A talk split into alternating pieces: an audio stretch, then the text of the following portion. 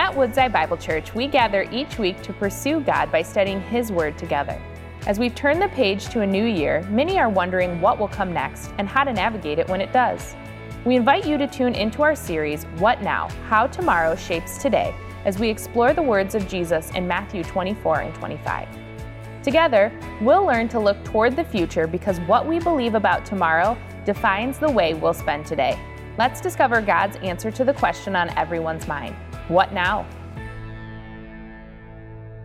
We are in Matthew 24. As you go to Matthew 24, there's also an insert in your bulletins for this digital citizenship workshop, which will be March 11th at 7 p.m.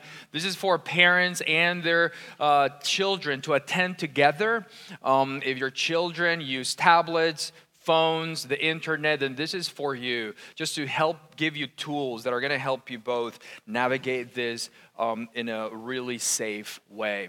Uh, I really commend it to you. Also, many of you guys know that uh, my book came out just a couple of weeks ago, and I know a number of you are reading the book. And so, uh, but I wanted to give a couple of uh, free copies today. Uh, so, if you would like to get a free copy, you can raise your hand. And uh, Joe, yeah, just keep it raised real quick, and then Joe is gonna, Joe's gonna make the choices. Okay, so you're in Joe's hands. oh man, look at that. So. Um, at 10:30 he went down the, just so you know at 10:30 he just went straight down the middle. So he's deviating from his pattern, okay?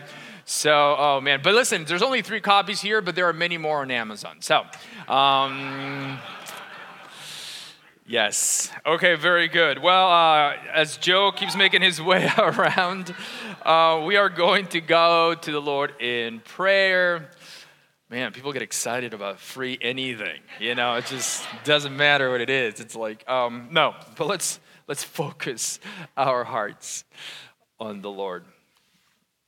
Our Heavenly Father, thank you for your goodness to us. Lord, we come to your word now as hungry children seeking to be fed, as blind men and women who need light as eager students seeking wisdom. We come as good soldiers needing to be equipped for the battle and the mission you've entrusted to us. So, Lord, pour your spirit on us that our trust in you and your servant Jesus Christ might grow and have no rival. We want no rivals to you, God, in our lives. We know that there are so many voices constantly coming, seeking our worship our full allegiance. And we need the power of your Holy Spirit and the discernment that we receive from Scripture to be able to say no. So, our presence here is an exercise in saying no to ungodliness and yes to our God. In Jesus' name we pray. Amen. Matthew 24 verse 15, Jesus says, So when you see the abomination of desolation, spoken of by the prophet Daniel, standing in the holy place, let the reader understand. Then let those who are in Judea flee to the mountains. Let the one who is on the housetop not go down to take what is in his house. And let the one who is in the field not turn back to take his cloak. And alas, for women who are pregnant and for those who are nursing infants in those days. Pray that your flight may not be in winter or on a Sabbath. For then there will be great tribulation, such as has not been from the beginning of the world until now, no, and never will be. And if those days had not been cut short, no human being would be saved. But for the sake of the elect, those days will be cut short. Then, if anyone says to you, Look, here is the Christ, or there he is, do not believe it. For false Christs and false prophets will arise and perform great signs and wonders, so as to lead astray, if possible, even the elect. See, I have told you beforehand.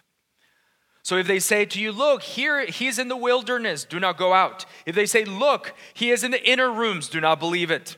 For as the lightning comes from the east and shines as far as the west, so will be the coming of the Son of Man. Wherever the corpse is, there the vultures will gather.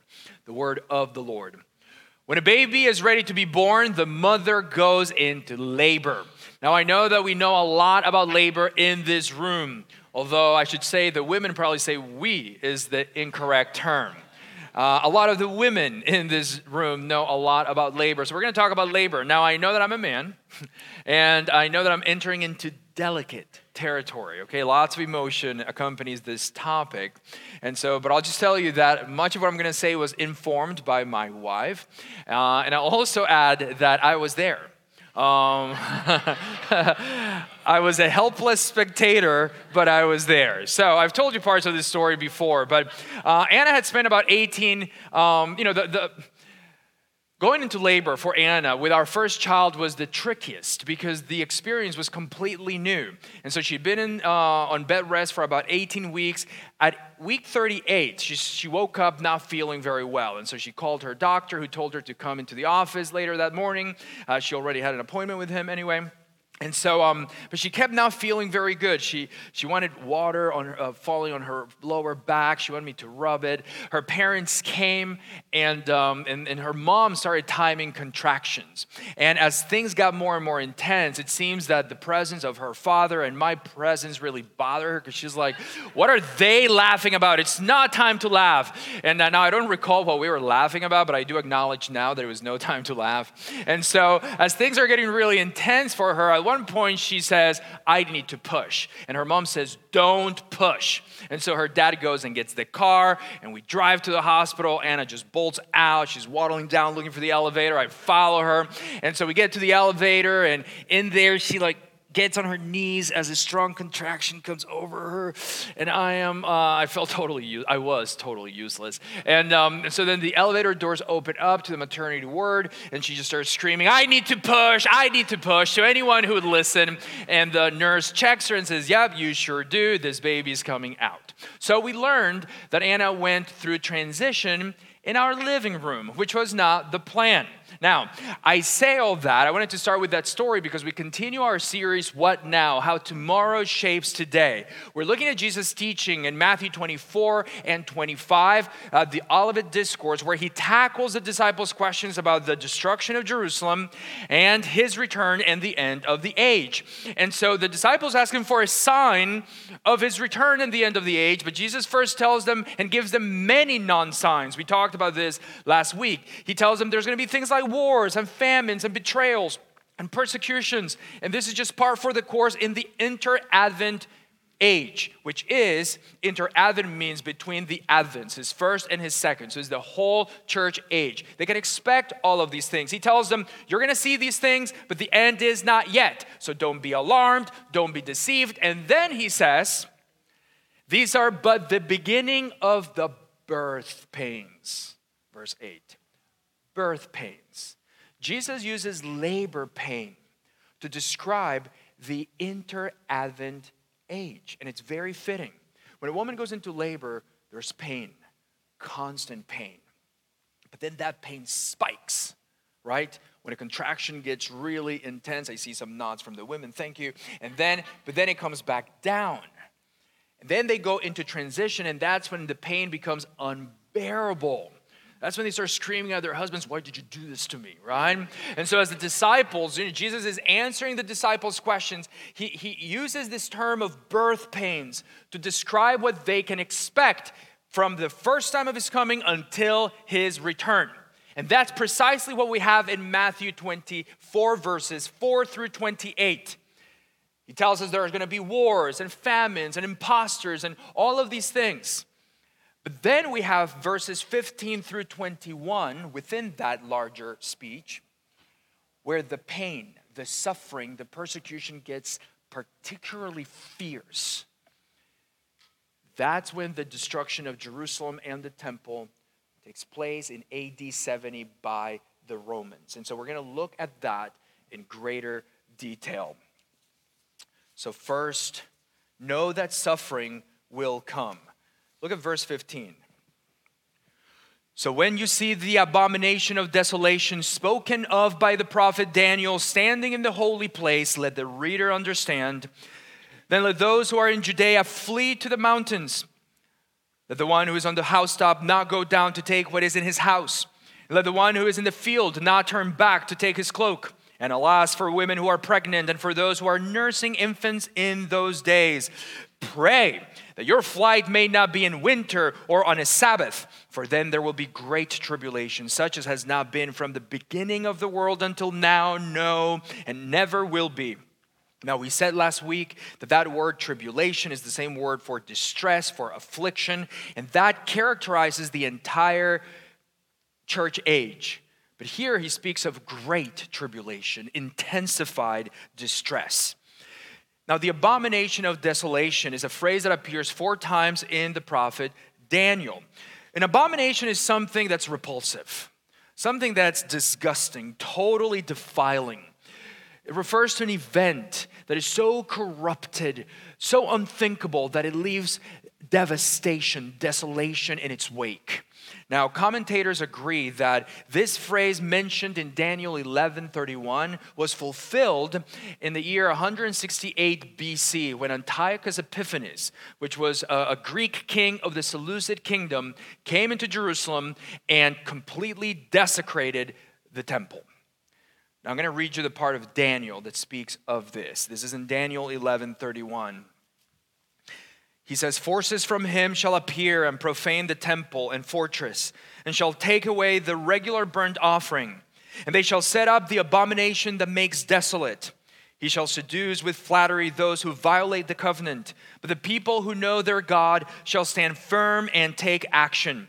And the wise among the people shall make many understand, though for some days they shall stumble by sword and flame, by captivity and plunder. Now, the first book of Maccabees is not a book that belongs to our Bible, but it's a holy Jewish text. That book records what happened during um, Antiochus Epiphanes' plunder of Jerusalem. So I want to read you the section from that. This is from the first book of Maccabees, chapter 1. Here's what they say. Now, on the 15th day of Kislev, in the 145th year, they erected a desolating sacrilege on the altar of burnt offering. They also built altars in the surrounding towns of Judah and offered incense at the doors of the houses and in the streets. The books of the law that they found, they tore to pieces and burned with fire. Anyone found possessing the book of the covenant or anyone who adhered to the law was condemned to death by decree of the king. So it became a capital punishment to adhere to Jewish law in Jerusalem, in their own land. They kept using violence against Israel, against those who were found month after month in the towns. On the 25th day of the month, they offered sacrifices on the altar that was on top of the altar of burnt offering. We learn from other texts that the sacrifice that they offered was offered to the Greek god Zeus. So just try to Picture this. This is within the Jerusalem temple, the temple being the most sacred place that the Jews had. According to the decree, they put to death the women who had their children circumcised and their families and those who circumcised them. And I won't read the next piece because there are children here. But many in Israel stood firm and were resolved in their hearts not to eat unclean food. They chose to die rather than to be defiled by food or to profane the holy covenant, and they did die. Very great wrath came upon Israel.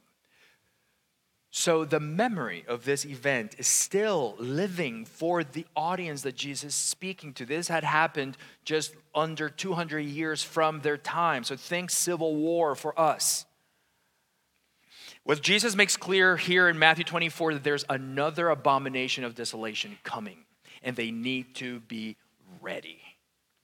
In Luke 21, Jesus says, But when you see Jerusalem surrounded by armies, then know that its desolation has come near. Now, from a historical perspective, in AD 33, the Roman general Pompey captured Jerusalem. Tensions between the Jews and the Romans were ever present for one reason or another. Uh, the Jews insisted on worshiping one God. The Romans pushed for the worship of many gods. There was some toleration toward the Jews with their belief, but they were seen as very odd. And that to- toleration went only to a point, as long as there were everything was status quo. There's also heavy taxation from Rome. The imperialist thumb of Rome was always present. And so all of these things led to the first Jewish revolt in AD 66. where a number of Jews tried to just rid Israel of Rome. Now, of course, we know Rome was mighty. They never took anything lying down, and so they retaliated, which led to a multi year siege. And it was horrible. Food supplies were cut off.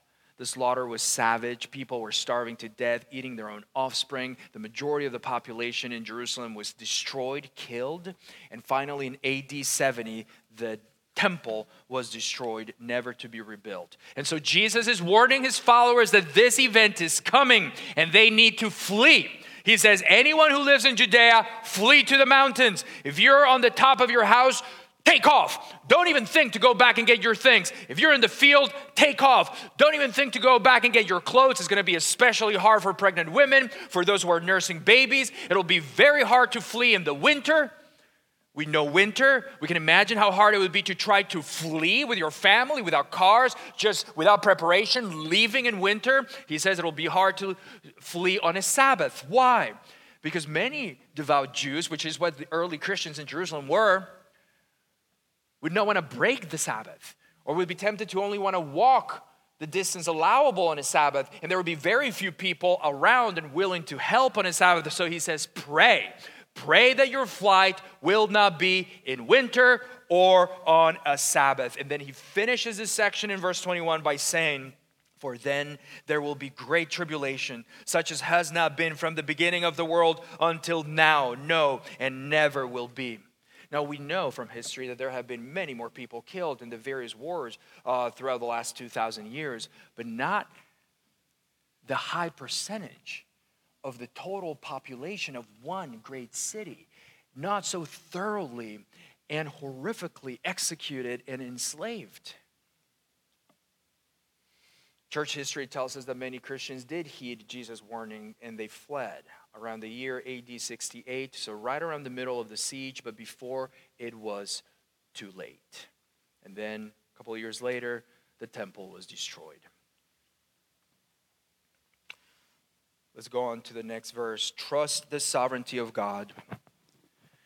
He goes on, and if those days had not been cut short, no human being would be saved. But for the sake of the elect, those days will be cut short. Okay, so having just finished the description of this intensified distress, he now returns to some of the themes that he has been speaking about, describing the whole inter Advent age. And here he injects a much needed positive note. As we said last week, this is a very hard speech. It was hard last week. It's hard today with the words that we just read. And so Jesus reminds his disciples that God is sovereign, that none of this is haphazard. And as a matter of fact, that God will not let things get as bad as they can. He says that for the sake of the elect, the days will be cut short. It seems that things could get so bad that no one would be saved. Now, we can think of all the bloodshed in the last 2,000 years, just the 20th century alone. Two world wars, more Christian martyrs in the last century alone than in the 19 other centuries combined. And we can begin to think that things are only gonna continue getting worse and worse. It's just gonna get so, so bad. But then something happens that turns the tide. You know, during World War II, by 1940, Nazi Germany clearly had the upper hand with victories against Poland and Denmark and Belgium and the Netherlands, even France. Only the United Kingdom stood in their way. And if you read books or watched movies from that period, you know how dire the situation was for Churchill and for Britain.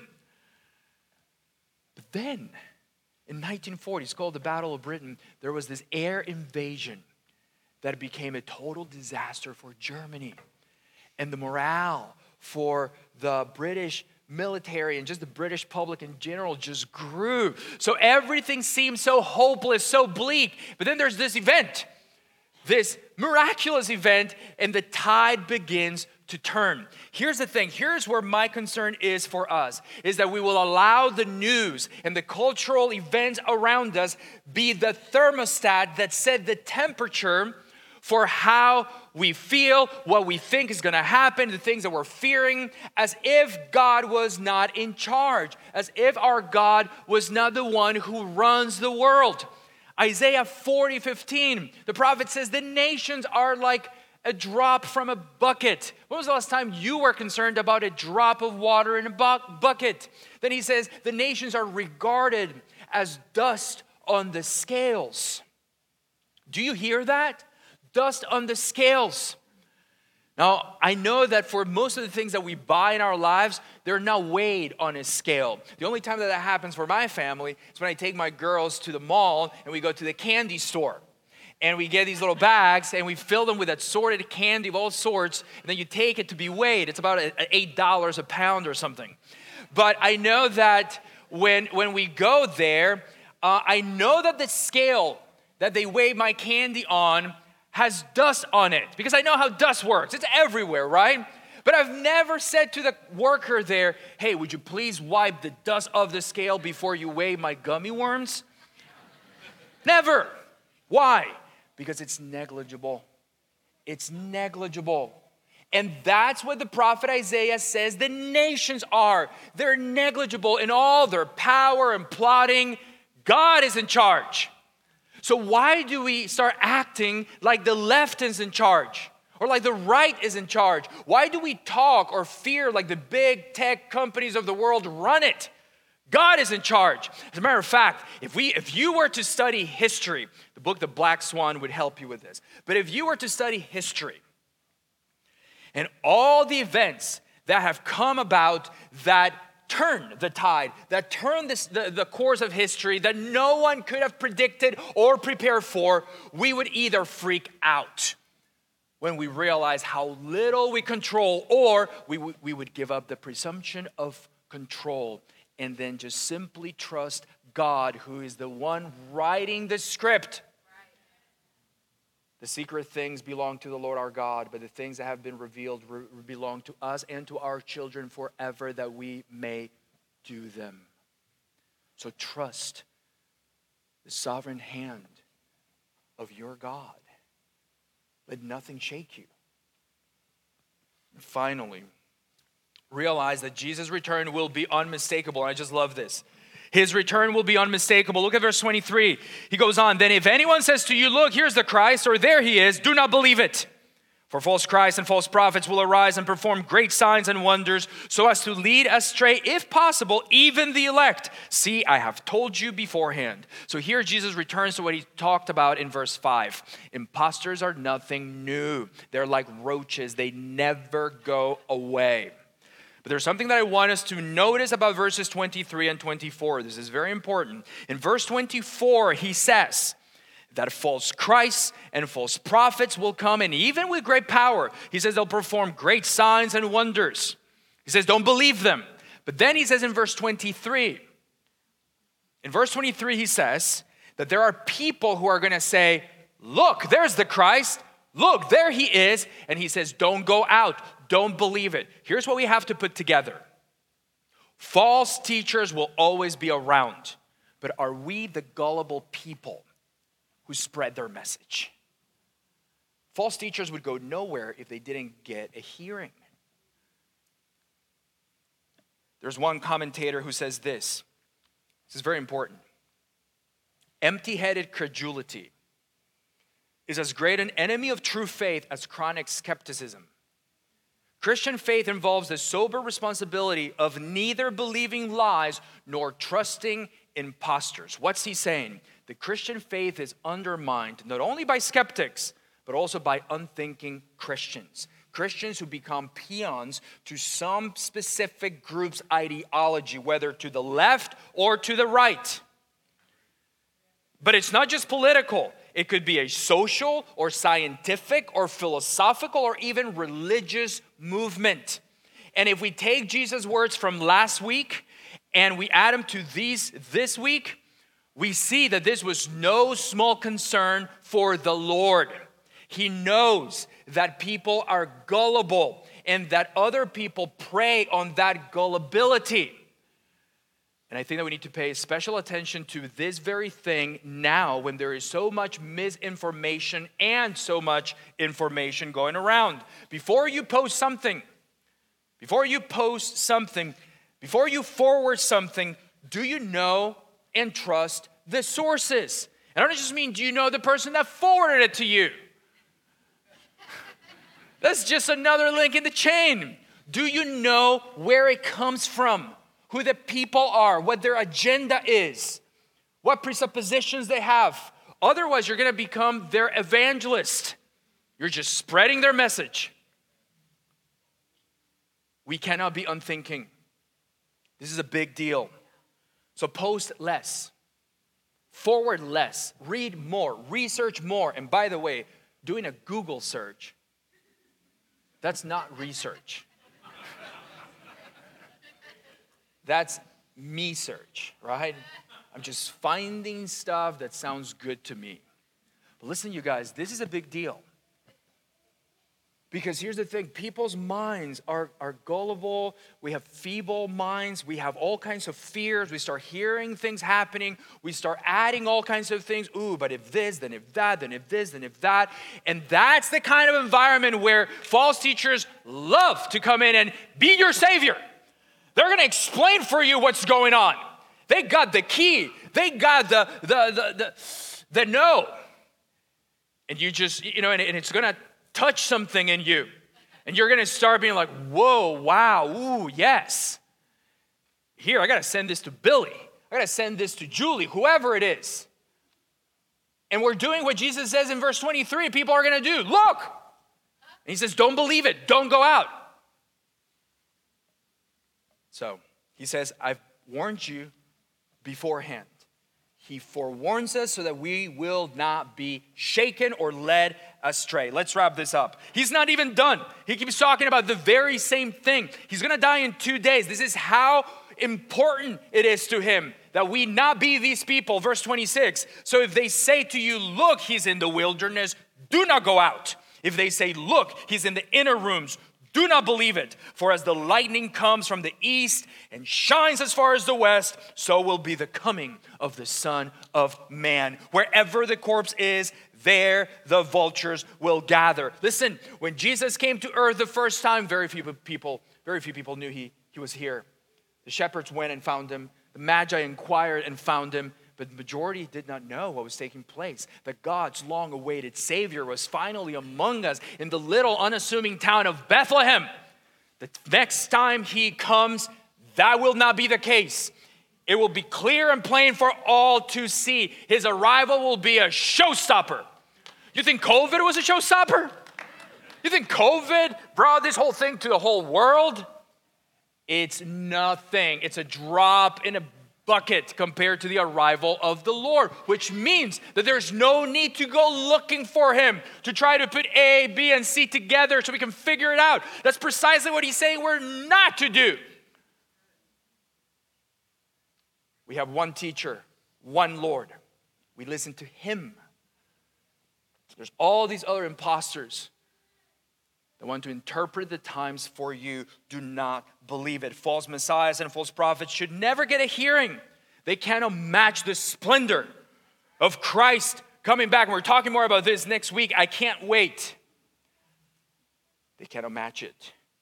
He says, For as the lightning, just listen to what he says in verse 27 For as the lightning comes from the east and shines as far as the west, so will be the coming of the Son of Man. During his first visit, Jesus mostly concealed his glory. Next time, his glory will be on display for all to see. First time, he came as a baby, helpless. Next time, he will come as Lord of Lords and King of Kings. First time, only a few in Israel knew it. Next time, the world will bow. The world will bow. And so, it will be unmistakable. It will be impossible to miss. That's the meaning, I think, of this gruesome little proverb he finishes with in verse 28 wherever the corpse is, there the vultures will gather. Now, the neighborhood that I grew up in, um, our house was the last house. And there was this open field that was all dirt. And in my memory as a kid, it was huge, you know, but you know how that is. Probably isn't. You know how that is? How you remember your childhood? You know, it's like your car rear view mirror. Objects in my kid memory may appear larger than they really were, you know? but anyway, it was amazing to me how often there would be a dog or a cat that would die, and in no time, the vultures would just swarm the thing, tear it open, and it'd be gone. Again and again, this would happen. They were like the roadkill cleanup crew, but they didn't do a great job. They left bits and guts and horrible things around. But that's, I think, what Jesus is saying is it's impossible to have a, a corpse and not have vultures gathering quickly. That's how his coming is going to be. It's going to be impossible for Jesus to return and anyone to miss it. So, what he's saying is don't be deceived. Don't fall for false Christ, false news, fake news. We talked last week about how in this discourse, Jesus is doing a number of things. One of them is he's introducing delay. Delay for his disciples between his first coming or the destruction of Jerusalem and his return. Because to them, these are one and the same. He says, no. He's tempering their expectations. But another thing that he's doing with this discourse is he's introducing suffering, suffering for the inter Advent age, suffering in their experience of the reign of God in their lives. Don't be surprised when suffering comes. That's what he's saying to them. That's what he's saying to us. Don't be surprised when suffering comes. The disciples followed Jesus because they were convinced that he was God's king. What they did not, could not fathom, what they did not have a category for, was that God's king would be crowned with thorns on a cross. No category for this. And so Jesus comes and he is teaching them and us that this age is marked by labor pains, by birth pains, but there's overlap of the ages. The kingdom of God is already at hand, it's already present, it's forcefully advancing throughout the world, even as the present evil age continues to rage and storm. He's preparing us for distress at all times and intensified distress at particular times. But his life bore witness to that same pattern distress and intensified distress. I mean, think about it. During his life, it was a life of suffering through persecution and oppression and loneliness. Could you imagine how lonely he must have felt as the only human with no sin just living around? He kept saying it one, you know, all the time, this wicked and depraved generation. Like you know he felt it in his bones. Just being in a human body exposed to weakness and hunger, distress, his whole life. But then at the end of his life, intensified distress as they tortured and beat him and flogged him and nailed him to a cross. He showed us the pattern. Don't be surprised. But what comes after the birth pains? What comes after labor pains? The child, a new life, a new hope, a new future. For Jesus, after the cross came glory, glory. Hebrews 12, consider him who for the joy set before him endured the cross. What joy? Us, his people, cleansed, forgiven, gather for all the ages in a perfect world under the good, wise, sovereign rule of our shepherd king. For this languishing world, after the distress and the intensified distress that punctuates certain seasons, there comes a new heavens and a new earth. That's where we're going. So fear not, dear church. Fear not when things get hard. God will preserve his elect. He is sovereign. He cuts the day short. He turns the tide. For all of us, the path to glory is through the cross. There is no escaping it, but glory is on the way. Let's pray. Oh, Father, thank you. Thank you for your word. So glorious, so full. Lord, the themes that you feed us with never end. And we need all of them. Thank you for bringing them to us. Thank you for Matthew 24 and 25, preserving these words of Christ for us. Father, I pray that none of us who follow you would be unthinking Christians.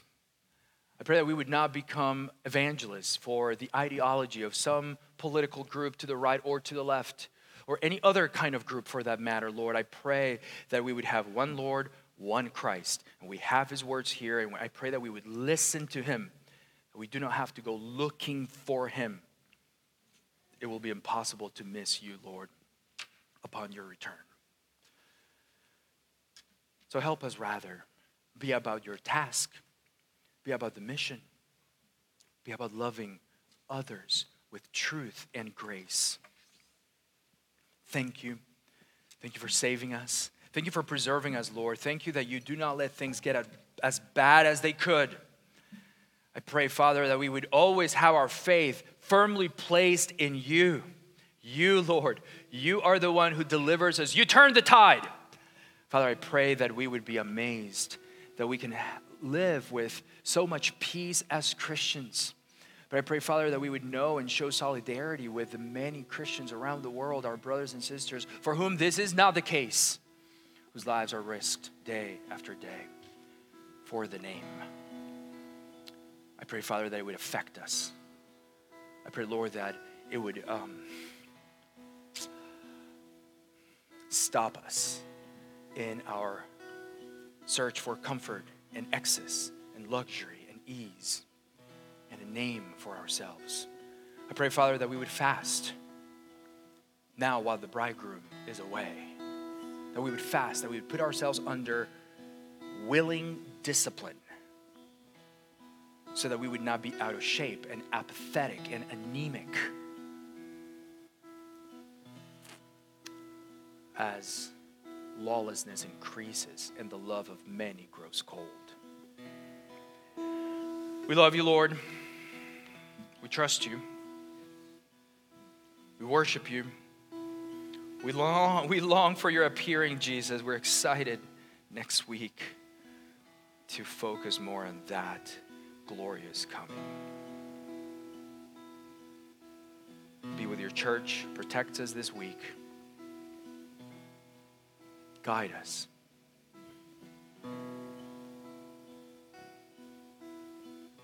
In Christ's name we pray. Amen. Thank you for joining us as we study God's Word together. We would love to hear how God is moving in your heart and get you connected into the Woodside Bible Church family. Head to woodsidebible.org/connect to introduce yourself to us today.